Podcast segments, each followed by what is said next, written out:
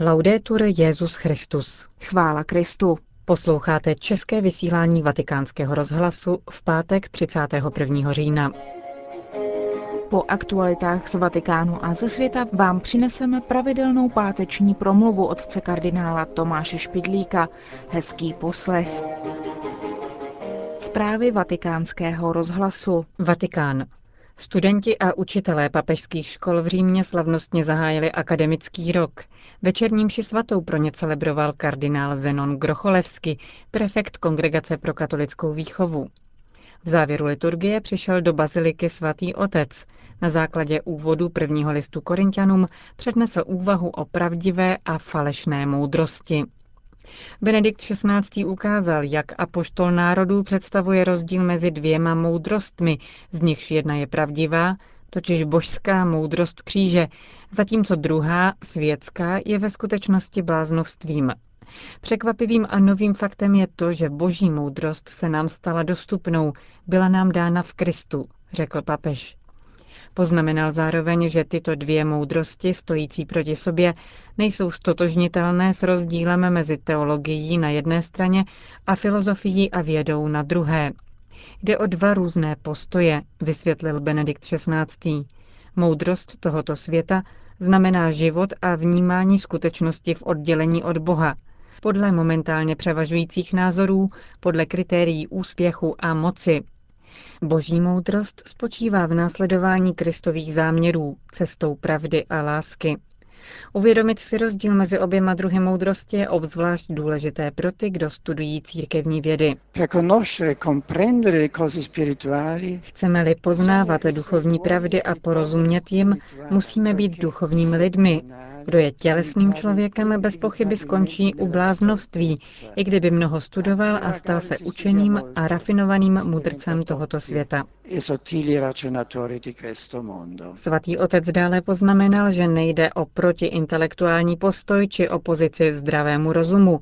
A poštol varuje před zhoubnou falešnou moudrostí, kterou je lidská pícha. Zlo nepůsobí poznání, nýbrž právě ona, v ní se projevuje to, co Pavel nazývá tělesným člověkem. Ke skutečnému očištění od píchy může dojít jedině díky boží milosti, skrze přijetí Kristova způsobu myšlení. Vatikán. Na opakované výzvy k otevření vatikánských archívů z druhé světové války odpověděl včera tiskový mluvčí svatého stolce páter Federico Lombardi. Připustil, že vzhledem k metodologii historického bádání jde o žádosti pochopitelné a opodstatněné. Dodal nicméně, že k tomu je zapotřebí pracné přípravy, jako je katalogizace fondů. Vatikánský archív je zpřístupňován postupně po obdobích ohraničených pontifikáty jednotlivých papežů. Nedávno byly přístupné fondy rozšířeny do konce pontifikátu Pia XI. Vzhledem k současným možnostem kvalifikovaného personálu archívu dojde k otevření fondů z doby pontifikátu Pia XII. za 6 až 7 let, uvedl ředitel tiskového střediska svatého stolce. Brusel. Spravedlnost mezi generacemi a solidarita s jižními zeměmi. To jsou dva základy, o které se mají opírat všechny snahy o zastavení klimatických změn na světě. Alespoň podle skupiny expertů, kteří na objednávku konference episkopátů Evropské unie vypracovali zprávu nazvanou Křesťanská reflexe o klimatických změnách. Apelují v ní na křesťany, aby šli příkladem v novém stylu života více nakloněného přírodě, Svatému stolci doporučují ratifikaci protokolu z Kyoto a papežovi vydání zvláštní encykliky o ekologii. K vyřešení problému klimatických změn nestačí politická rozhodnutí, čteme ve zprávě zveřejněné 29. října. Nutné je přesvědčit obyvatele ke změně životního stylu.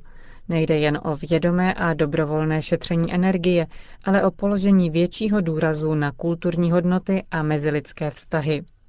Raport vyzývá Evropskou unii, aby se stala předvojem celosvětových reform a zaujala výrazné stanovisko v obraně budoucích generací a obyvatel rozvojových zemí. Právě pro ně totiž budou důsledky klimatických změn nejtěžší.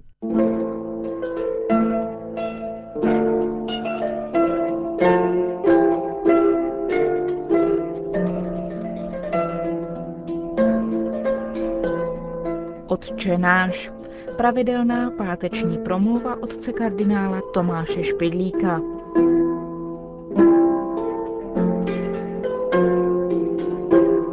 Potkal jsem jednoho katolického řeholníka, právě se vrátil z Indie. Co vás přimělo k tak daleké cestě? O, byl jsem tam na setkání mezi křesťany a hinduisty o modlitbě. A bylo to zajímavé, značně i málo, podle toho, jak se k otázce někteří postavili. Nejsou takové diskuze dnes ojedinělé. Způsob modliteb převzaté z dalekého východu dnes někteří doporučují i pro katolické řeholníky. Pochopitelně se ptáme, co z těch metod můžeme přijmout a co je nám křesťanům vlastní. K tomu poslouží i krátká úvaha o historii modlení. Nechoďme tu ze daleko. Začneme tím, co přímo předcházelo biblické vzjevení. Jak se modlili staré semické národy. Odhaluje se to ze slov, kterými modlitbu označovali. Vynikne tím několik základních prvků.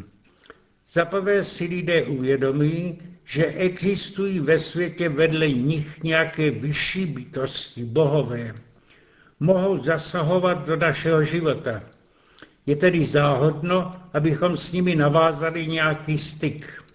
Abychom si je naklonili, je užitečné dát jim nějaký dar, oběť a oslavovat je nějakými schvalořečmi a písněmi.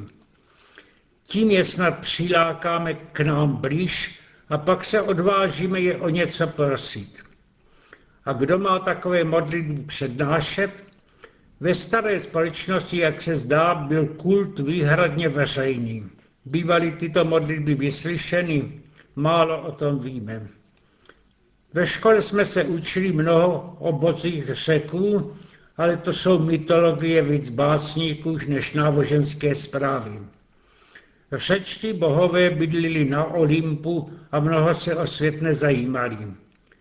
Lid se však bál jedné bohyně, spravedlnosti, Nemezis, která stihne každého i skrytého vyníka. A protože bohové znají budoucnost, chodili zástupy do Apolonové věštírny v Delfách, ptát se na radu při velkých rozhodnutích. Jinak však se předpokládá, že svět se řídí přírodními zákony a bohové tu nemají mnoho místa.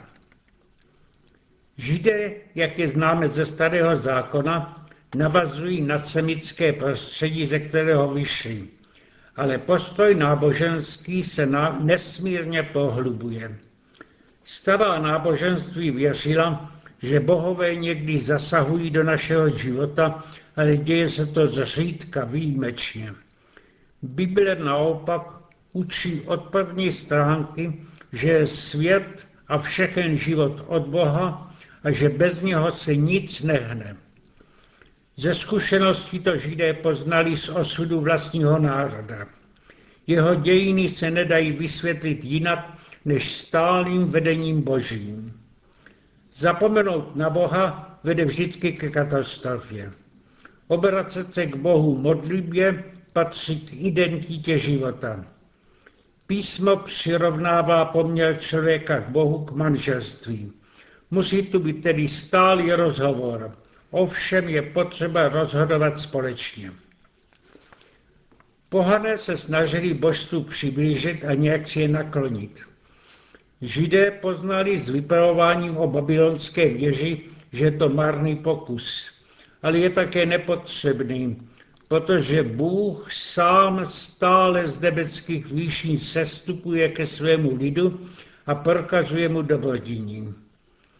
Proto první modlitba zbožných není prozba o něco, ale děkování za všecko dobré, co dostávají.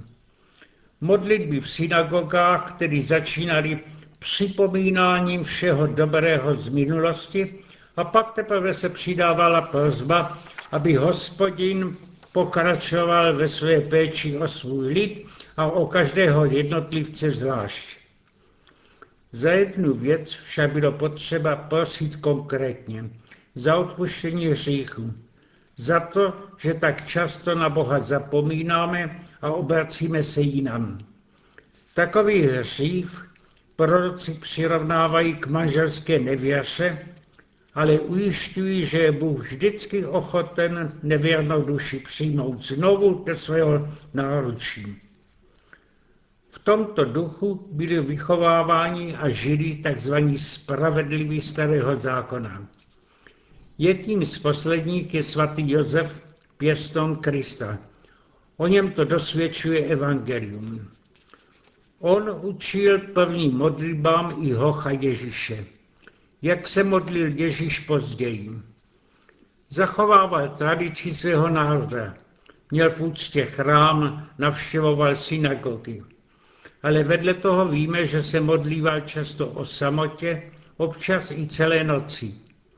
Málo o tom můžeme povědět, ale z toho, co čteme o jeho křtu v Jordáně, o promění na hoře Tábor, se dozvídáme, že nemluví jenom on k Bohu, ale že nebeský Bůh mluví k němu jako otec.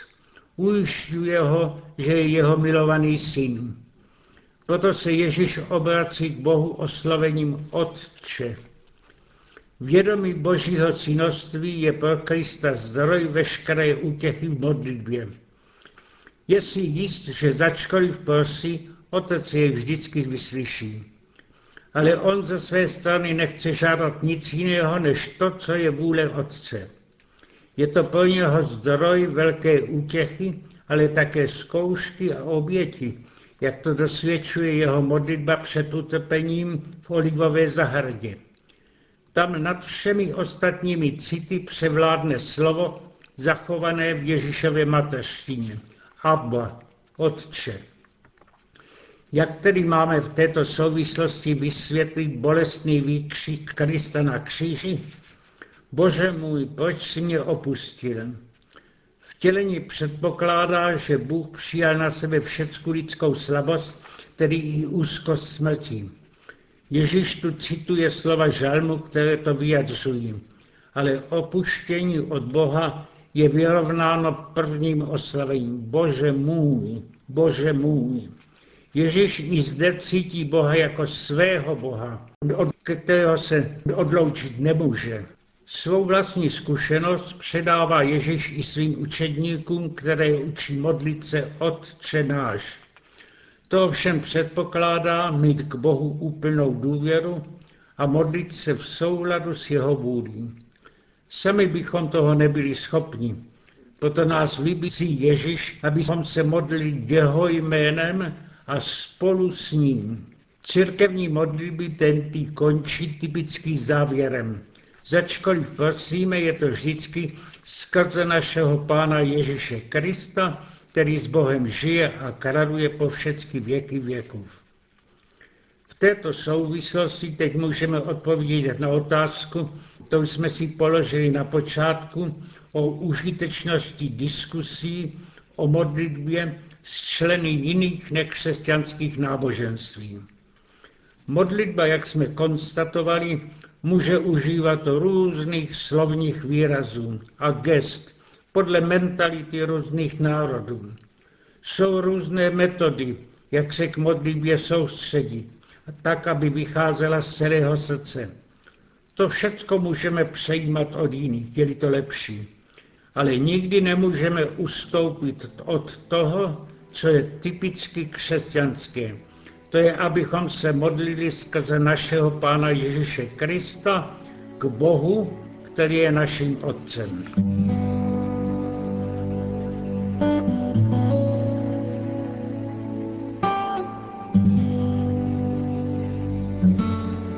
Slyšeli jste pravidelnou promluvu otce kardinála Tomáše Špidlíka a s ní také končíme české vysílání vatikánského rozhlasu. Chvála Kristu. Laudetur Jezus Christus.